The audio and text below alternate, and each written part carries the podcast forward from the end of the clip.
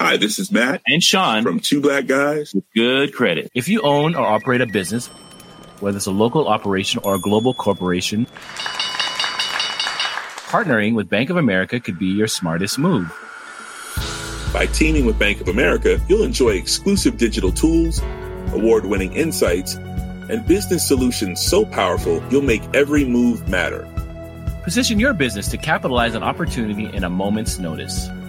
Visit bankofamerica.com slash banking for business to learn more. What would you like the power to do? Bank of America, N.A., copyright 2024. My business used to be weighed down by the complexities of in person payments. Then, Stripe Tap to Pay on iPhone came along and changed everything.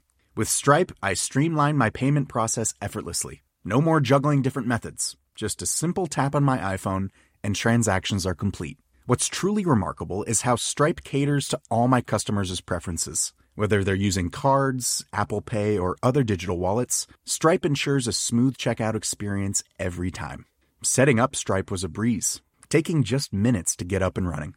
From local markets to global retailers, Stripe helped me expand my reach and grow my business with ease. To learn how Tap to Pay on iPhone and Stripe can help grow your revenue and reach, visit stripe.com slash tap iPhone. Want another perspective on tech news? Check out The Tech Jawn with Rob Dunwood, Terrence Gaines, and Stephanie Humphrey. Learn about tech from an African American perspective. You can follow it over at thetechjawn.com. That's the tech, J A W. Coming up on DTNS, Twitter shuts down a Slack competitor in order to improve direct messages. Was Apple's China agreement all that odd outside of being with China? And why, if you wear a wireless headphone, you're kind of basic? Also, you're basic if you say things like basic, like I just did. This is the Daily Tech News for Tuesday, December 7th, 2021, in Los Angeles. I'm Tom Merritt. And from Studio Redwood, I'm Sarah Lane. And I'm Roger Cheng, the show's producer.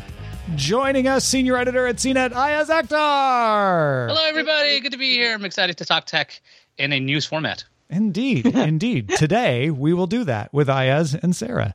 Uh, we were just talking on the longer version of the show about smart thermostats and some other stuff. You can get that show called Good Day Internet at patreon.com slash DTNS. Big thanks to our top patrons. Today they include Jeffrey Zilks, Tony Glass, and Philip Less. Let's start with a few tech things you should know. Google and Roku have been in a dispute over how much to share data and ad revenue, and as a result, the YouTube TV app is no longer available in the Roku store, and the YouTube app is scheduled to go away on December 9th. Now, if you've already downloaded either app, you still have access, so not to worry. It is too late, though, to get the YouTube TV's app if you don't already have it. But if you want to make sure you have the YouTube app on Roku after December 9th, now might be the time to download it. Indeed. Or just hope they come to an agreement. or that. Intel acquired computer vision and autonomous car tech company Mobileye back in 2017 and announced Tuesday it's going to take it public. Intel will remain the majority shareholder after the IPO, and Intel says Mobileye revenue is good. It's up 40% this year over last. Mobileye is developing advanced driver assist systems, one of which is used by China's Geely in the Zeekr electric vehicle. Mobileye also makes LiDAR systems, the IQ, EYEQ system on a chip, and a data crowdsourcing program called Road Experience Management. The 3D Maps format from that last project will be used by autonomous delivery companies like Udelv, Schaeffler, and more. Mobileye also plans to launch a robo-taxi service in Germany next year.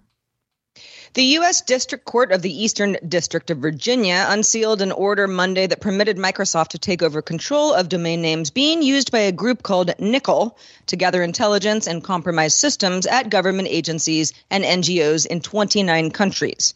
Microsoft can now divert traffic from Nickel's malware to render it ineffective as well as gather intelligence on the group itself.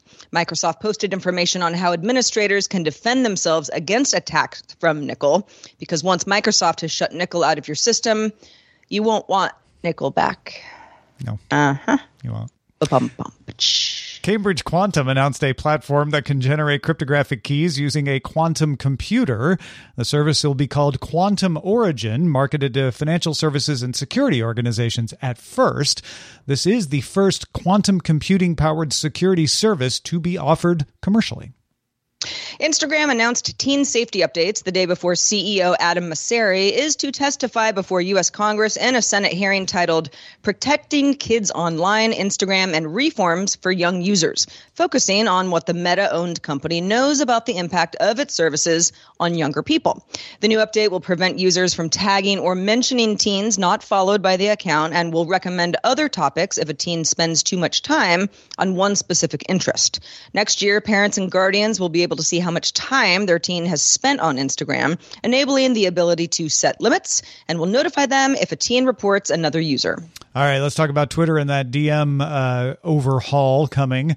Quill is the company that was launched in February this year, uh, or at least came out of stealth in February this year, as a more people focused Slack competitor.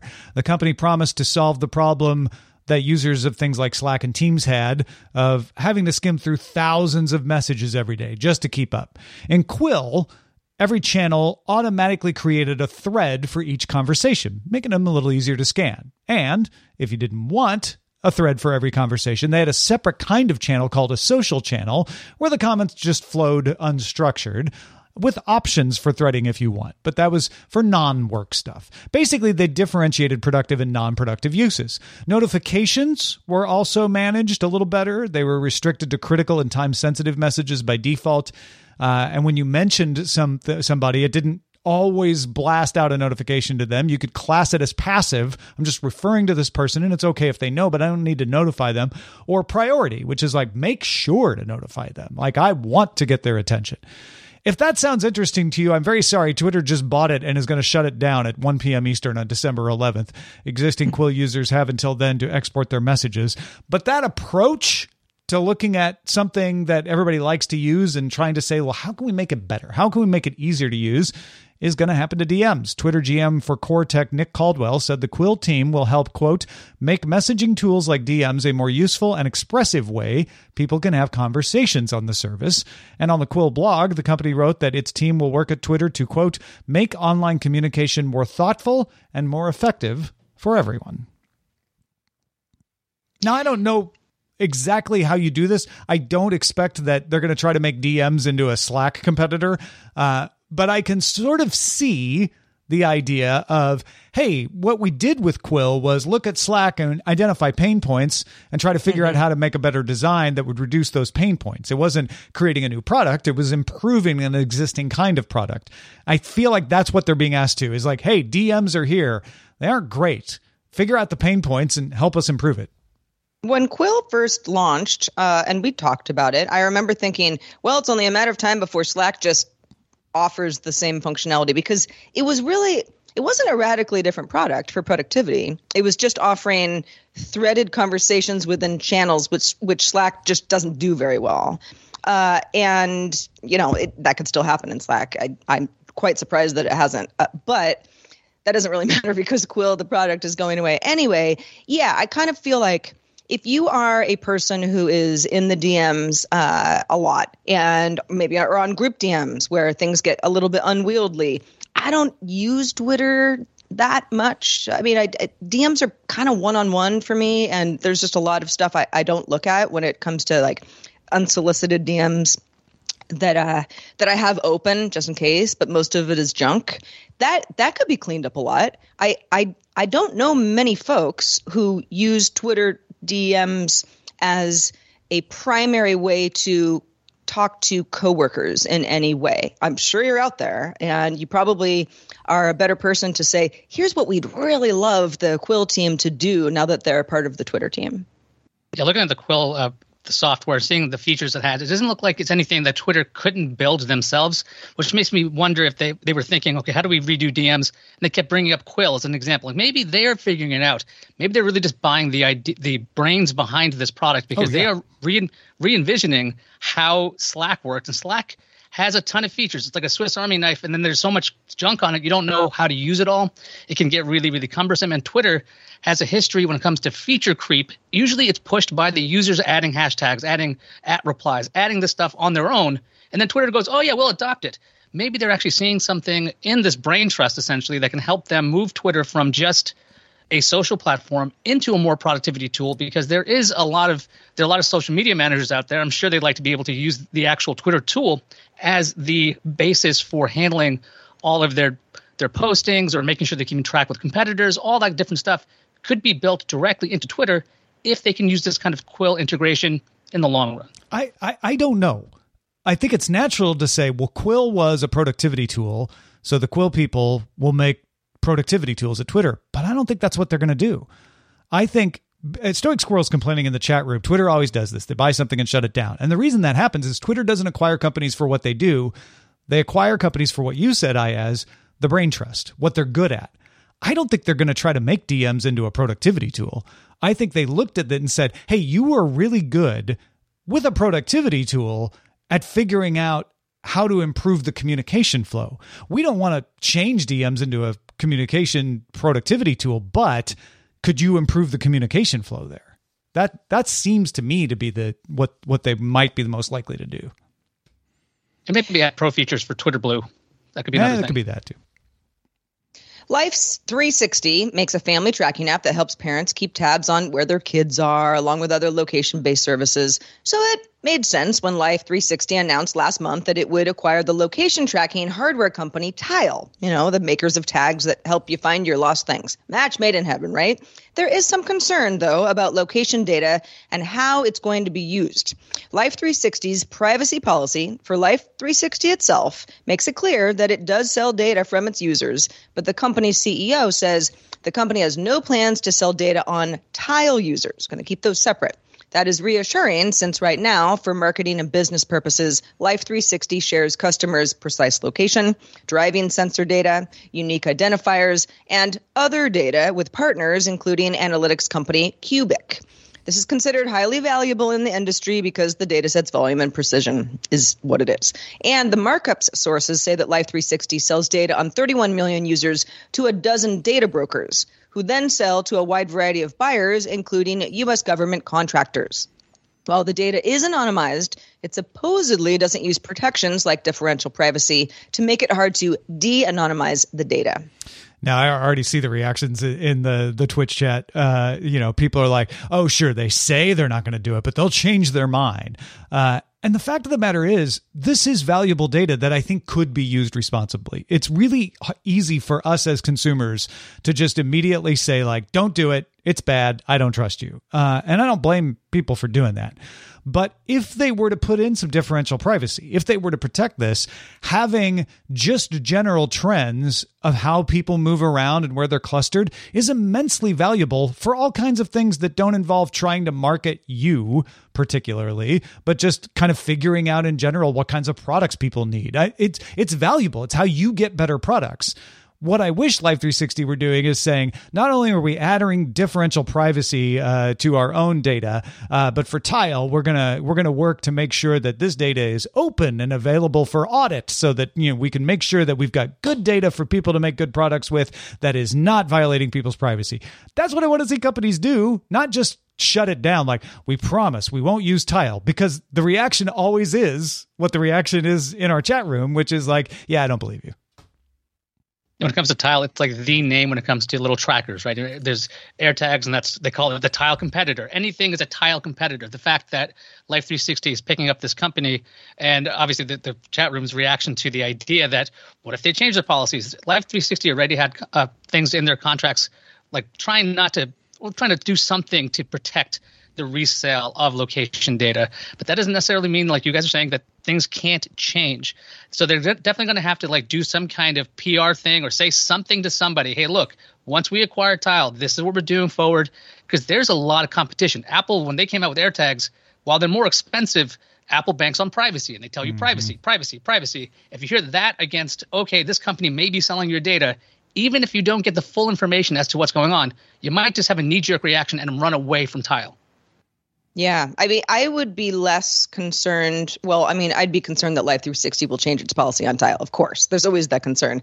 But at this point, if I were, uh, I used to have a tile tracker. I don't anymore. I don't know what happened to it. But if I was a Life 360 customer, I'd be a lot more concerned with the privacy policy that I might not have been aware of before. Yeah, and and that privacy policy has been public.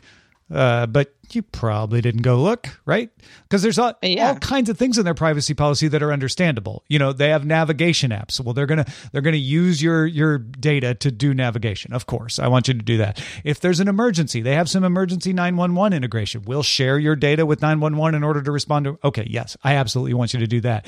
And also for marketing and business, we're going to share it with Cuebiq. It's like, well, okay you're not sharing my name, but what are you doing to protect somebody from trying to figure out who's who in here? And the answer Yeah. is that right now, according to the markup, nothing. That's the kind of thing I want to see is facts. What are you doing? Auditable, you know, transparency, not just promises, right? Because nobody believes them. As part of the U.S. Department of Justice's antitrust investigation of Apple, investigators have asked Roblox to explain why it labels its minigames as experiences instead of games. See, Apple prohibits developers from making their own little app stores, and as an extension of that policy, game developers are not allowed to bundle multiple games into one service. This is why Amazon Luna and Xbox Cloud Gaming have chosen to make progressive web apps rather than submit separate apps for each title streaming from their cloud service. It's why Netflix's new games, they just released three new games today, are three separate apps that you have to go and log in individually with your Netflix ID to play rather than just being in the Netflix app. Roblox appears to be an exception. Roblox users can create and play mini games that are accessed from within the Roblox app. Roblox used to refer to these games as games on its website, but during the Epic Apple trial, App Store executive Trystan Kosmynka from Apple explained to the judge that Roblox didn't fall under its rules because Apple didn't see a mini game as a game. It said it was similar to the experiences in Minecraft. So Roblox changed the terminology to refer to them as experiences. The DOJ not only wants to know the reasoning Roblox had when they made that change, but also wants them and other developers to help the investigators understand the difference between a game and an experience. Where's the line? Is Apple applying this equally to everybody? As a reminder, uh, related to that Epic Apple trial, Apple has a couple of days until December 9th to either get a stay from a judge or comply with the court order that requires them to allow Apple App Store apps to direct customers to alternate purchasing mechanisms. Uh, that said, it wouldn't change this games versus experiences controversy. But uh, Iyaz, I don't know. Does, does your boy uh, use the Roblox yet? Surprisingly, yes, he does use Roblox a lot, and so I have a little bit of knowledge on this. I, I am an old person, so I'm not exactly using Roblox on a day-to-day basis, but I've had to do a lot of research to see how many friends he's making on this. How does this game work? He wants to show me how these games work. And when they're talking about experiences, basically, as far as I understand it, and this is again as an old person, the you're basically like skinning an engine over and over and over and over again. So theoretically, what would make an experience different than a game? The mechanics are essentially the same, except now you have different characters. I know a lot of these mini games or experiences disappear because the people making these experiences are using copyrighted materials to create their own little games, which eventually get booted off. A new one shows up, a new one shows up, but the games all operate pretty much the same. It's not like if you're playing a another old example, like a pinball game versus an action game. They're very different. In Roblox, I believe many of the experiences are essentially the same with different styles of power ups, different color palettes. So you might actually have a difference between an experience in Roblox versus an actual mini game like what Netflix is doing or games.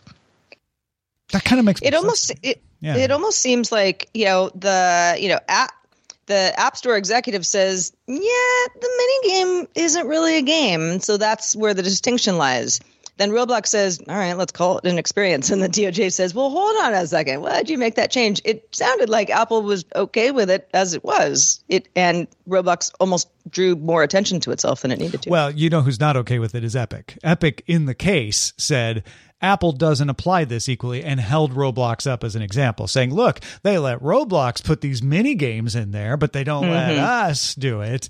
And Apple said, those are different. Those are experiences. And I think Roblox scrambled to be like, you know what, just yeah let's not get pulled into this Let's let's yeah. let's change the name on the website, which you're right does it has a little bit of a Streisand effect at that point, right? Uh, and calls attention to it. But Uh, I do think with your explanation, Iyaz, that it's like, well, if the fundamentals of the game are the same every time, then it does feel more like an experience and maybe that's what the DOJ will discover is like yeah there's there, there's plenty of other antitrust areas for us to investigate but maybe this isn't one of them I don't know let There's going to be less tech savvy people than me trying to figure this out. That's scary. Yeah. Uh, if you're a Roblox user or or in a family with them uh, and you've got a perspective, uh, I'd love to hear it. Feedback at dailytechnewsshow.com. All right. Let's get into headphones, Sarah. Let's do it. Uh, nostalgia and fashion aside, Vice President of the U.S., might have heard of her, Kamala Harris, prefers wired headphones because she thinks that Bluetooth headphones are a security risk. Three former campaign aides told Politico's West Wing playbook. She, she didn't say so, but there's lots of photos with her with wired headphones. That's not all that's going on in wired land, however. Up and coming Instagram account Wired It Girls you could also almost think of them as IT girls because we're talking about technology. But Wired It Girls celebrates a possibly shocking trend to you. People, mostly women, wearing wired headphones. Just, you know, it's an Instagram account. The account is run by a woman named Shelby Hull. She launched it back in October, so it's quite new. Features a lot of celebrities and influencers of The Wire. Hull tells Teen Vogue she's been following the retro trend for some time after reading a Vogue article in 2019 about it. So she wasn't the first person to discover this. According to fashion historian Rachel Weingarten, wired headphones were kind of inevitable because the so called Y2K revival over the past few years in fashion has been so strong. You might hear a lot of people saying the 90s are back. Well, it's kind of the same idea. But why wired headphones of all things? Weingarten thinks it's just the reality of the modern world, telling Teen Vogue, quote, the pandemic had most of us home and yearning for more comforting things, ranging from home baked bread and crafts to less futuristic tech. For some reason, even though we spent most of the past year on Zoom, there was this tremendous sense of nostalgia and spending time listening to each other's voices.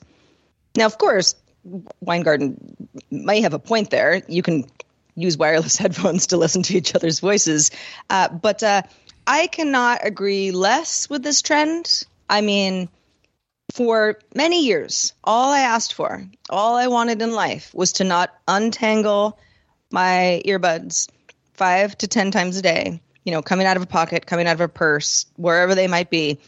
Much as I tried, I could not wrap them in a way that could keep them from tangling themselves. I hate it. Uh, I, I, I, I never want. I mean, I'm wired right now because I'm not walking around, and, and you know, if the, if the headphones I was using now were mobile in any way, I would, I'm sure I'd have the same issue. But it, uh, it baffles me uh, the things that people will do for fashion. It's like wearing uncomfortable shoes. You know, they're not very comfortable. You have better options, and yet they happen. I think it's probably mostly that nostalgia fashion that happens when we we do inconvenient things because we didn't grow up with them, but we think it's kind of interesting that other people did. And so, you know, we go back and we use LP records or wear fedoras or, you know, uh, grind our own coffee in a burr grinder instead of an uh, electric grinder or stuff like that. Uh, I, I think the, the only legitimate argument I've heard is that when you're wearing wired headphones, it's very clear that you're listening to headphones and people bother you less because they see the wires. Um, yeah. So okay. that might be part of it. I don't know. That's true. I don't I yeah, I don't think it's worth it. it's not worth it, fashionistas. But yes, you you it's not something I've I've, I've, looked at this Instagram account. I have been aware of this trend. I knew that Kamala Harris didn't trust Bluetooth. You know, the wired thing is it's not like new to me as of today. But when I when I look at a photo, I never go like, "How trendy are you?" I'm kind of like, eh, wired headphones, whatever. I guess they just don't have wireless headphones. Y'all are both wearing with, wired headphones right now. I just know. I'm leaning with Tom on this one of the signal to people, even if you're not connecting to anything, don't bother me because you can wear those little earbuds, and the smaller they get, the the people just don't see them, and it's not a sign of them to say, "Hey, leave me alone." So even if you're oh, not plugged into yeah. anything, I'm like, I, I, get that, especially why when I was looking at the trends in this, it was a lot of the white AirPod or the EarPod ones that really stands out versus yeah. clothing. So I'm like, that's a, I think more of a signal more than like, oh, it's really trendy. It's like, leave me alone uh, with my AirPods or EarPods, excuse me, not AirPods. I with my Jabras all day, every day. When I'm out and about and someone says something to me, I have to go like, I'm sorry, because they didn't realize yeah. that I couldn't hear mm-hmm. them. Yeah, yeah. Well, folks, uh, if you've got thoughts about headphones, perhaps you're even in our Discord listening with your headphones, uh, you can join by linking to a Patreon account and talk in our Discord. Uh, link that account at patreon.com slash DTNS. The information's sources say Apple signed a five year agreement in 2016 with Chinese government officials to help develop China's economy and technological capabilities. The agreements were made during a series of visits to China by CEO Tim Cook. The information says it has seen a copy of the agreement between Apple and China's National Development and Reform Commission that details Apple investments in China and regulatory exemptions in China for Apple. The document describes Apple providing training, uh, supply deals, research collaboration, investments, and assisting government programs. This included Apple stores, opening them, investing in them, R&D facilities, Apple opening those in China, and renewable energy projects, among other things. The deal supposedly will end in May 2022. My question is, this is getting a lot of secretly, which means they didn't release a press release about it, uh, and is this different if this happened in the UK, is this different than what Apple might do with any other country, other than this being China, which I agree is different. But if they're doing business in China at all, is there anything in here that surprises you that they're like, oh, they struck a regulatory deal with a country's government? Hi, this is Janice Torres from Yo Quiero Dinero. If you own or operate a business, whether it's a local operation or a global corporation, partnering with Bank of America could be your smartest move. By teaming with Bank of America, you'll enjoy exclusive digital tools, award winning insights, and business solutions so powerful you'll make every move matter. Position your business to capitalize on opportunity in a moment's notice. Visit bankofamerica.com slash banking for business to learn more. What would you like the power to do? Bank of America NA, copyright 2024. The Claude 3 model family from Anthropic is your one stop shop for enterprise AI. With models at every point on the price performance curve, you no longer have to make trade offs between intelligence, speed, and cost.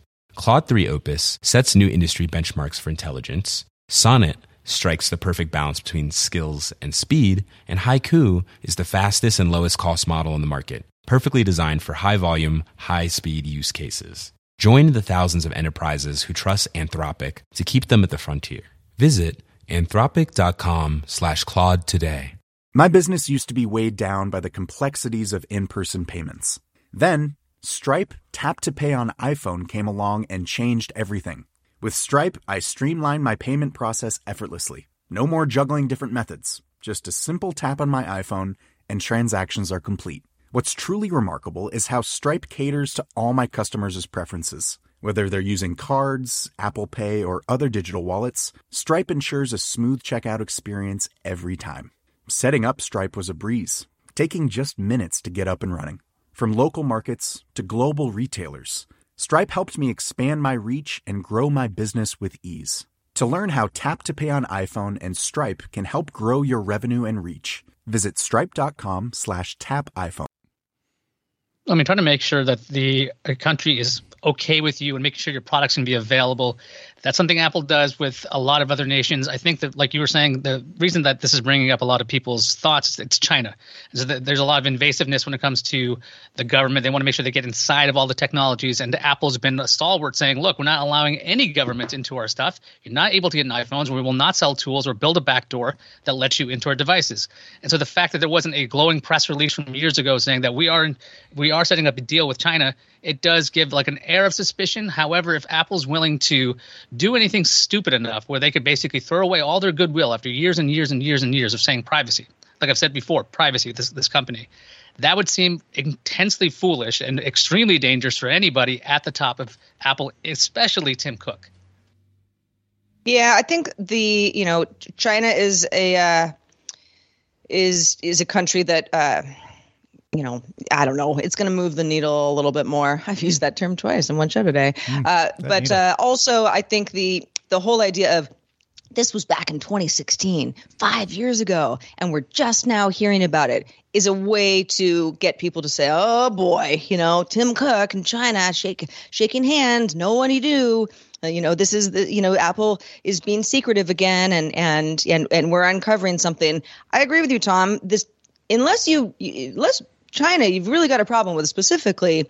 This is not different than an agreement that could be made with lots of other countries and has. Yeah, I, I think that's where I'm at, which is you should have a problem with Apple doing business in China overall, right? There are questions there. You should be looking at that. But this doesn't change that. This doesn't highlight it. I'm not seeing anything in here which is problematic where it's like, and this is something you wouldn't see them doing, or they shouldn't have agreed to this in China because X. I mean, training people, uh, investing in stores, striking supply deals with companies in China that they would have probably struck supply deals with anyway. Like, this is this is all fairly fairly boring stuff. Maybe I'm missing something. Maybe there was something in here I overlooked. But to me, it's like if you have a problem with Apple being in China, well, you already had that, and I don't think mm. this quote unquote revelation really changes that. Well, let's check out the mailbag and see if someone has already written in about this very thing. uh, they might be typing it up right now. Uh, but uh, in the meantime, Kenji, aka Tidgooby, uh, in Twitch chat, said, uh, relating to the blockchain and the terminology around all of that. I'm not sure if this is a distinction that matters to others, but I think it would be helpful to tighten up the usage of blockchain versus distributed ledger. In general use, I agree blockchain refers to a distributed ledger, but as crypto gets more prominent and used, for more things, especially things like central bank digital currencies, I think it would be helpful to make the distinction. Kenji says, I think I understand how a blockchain works. A chain of block, each is signed and includes the hash of the previous block, creating the chain. The blockchain can be maintained by a distributed or central authority. Kenji says, I understand the general concept of a distributed ledger, shouting in a room of accountants until over half record the transaction, for example, but I have no idea how that's accomplished technically. Well, the ledger is a series of entries, and the entries are the blocks. So that's that's. I looked at this email. I was like, "This is a really good point. They are not necessarily the same thing. A blockchain is a way of adding blocks that you know, and, and an NFT isn't necessarily a distributed ledger, right? But it uses a blockchain to record that, smart contracts, etc the more I thought about it, uh, the more I'm like, I'm not sure if you introduce more confusion by separating these too often. It's a great I point. I'm just not sure we're yeah. there yet because I couldn't think of a whole lot of examples of a distributed ledger that isn't a blockchain. Well, I've always thought of this the two as yes, they're they overlap a lot. That the blockchain is more of the conceptual way to think of how this works. And a ledger is a ledger that relates to something specific. Well, the distributed you know, like, ledger in particular is what's important here, I think. The Yeah, I mean, you can, right? you know, I, I know we're not talking about physical goods, although there are crypto ledgers, very physical. Uh, but yeah, the ledger is kind of like this. This is the thing. This is the noun, you know, that that I'm using to describe uh, this, uh, the you know, this set of data. The blockchain is more of this all-encompassing way to describe lots of ledgers. Yeah, the distributed ledger, as I as, as I'm usually using it, uh, and and I hope this is right, is uh, is for Bitcoin. There's a distributed ledger that says who owns how many Bitcoin, right? And you shout into the room of accounts until over half of them record the transaction by adding the block. That's the ledger. The blockchain is what comes out of that shouting, right? That's that's the chain that everybody finally agrees. Okay, this is the chain, and the block is in there. Um, Kenji's not Kenji's not wrong at all. There is a difference. I'm not sure how useful describing the difference is yet. But the fact that Kenji's asking and we're thinking about it, it means like, okay, we're getting close. There are going to be more and more examples of a blockchain that doesn't use a distributed ledger like NFTs. Um, although, t- arguably, you could say the NFTs are even a distributed ledger of a sort because they're recording who owns the thing, right? Um, but yes, there there is there is a fundamental difference, like Sarah was explaining, that the blockchain is the platform, it's the it's the mechanics underneath, and the ledger is what you're using the blockchain for. It's how you're getting the information into the blockchain. But very thought provoking email from Kenji. Thank you for that. Yeah, and if you have thoughts on the blockchain and ledgers or anything that we talk about on the show, we would like to hear those thoughts because you're all very smart folks. Feedback at Daily Tech News Show is where to send those emails. We also wanted to thank our brand new bosses, got two of them today, Kevin Sill and Martin Plouffe, who just started backing us on Patreon. Thank you, Kevin, and thank you, Martin. Woo! Yeah. Yeah, whoa, whoa. This is what you get, folks, when you join up. That's right. A lot of You get a applause. We're also going to applaud Iyaz Akhtar just for being himself, uh, but also for being on the show with us today. Uh, we missed you, Iyaz. Uh, welcome back, and let folks know where uh, where they can keep up with everything else that you do. Missed you guys too. So DTNS is one of my favorite shows to watch. So I will be on that more and more and more if I can let them let me on there. also go go to cnet.com because I've done a ton of buyer's guide videos. If you're trying to get a sound bar, a TV, uh, Bluetooth speakers, whatever, you're going to see my face explaining what you should know before you buy something. So go to cnet.com, check out our buyer's guides because the holidays are coming up and you you need to know what to buy. Well, we are live on this show Monday through Friday. If you didn't know, now you know. 4:30 p.m. Eastern, 21:30 UTC, and you can find out more at dailytechnewsshow.com/live. We'll be back tomorrow with Scott Johnson. Talk to you then. This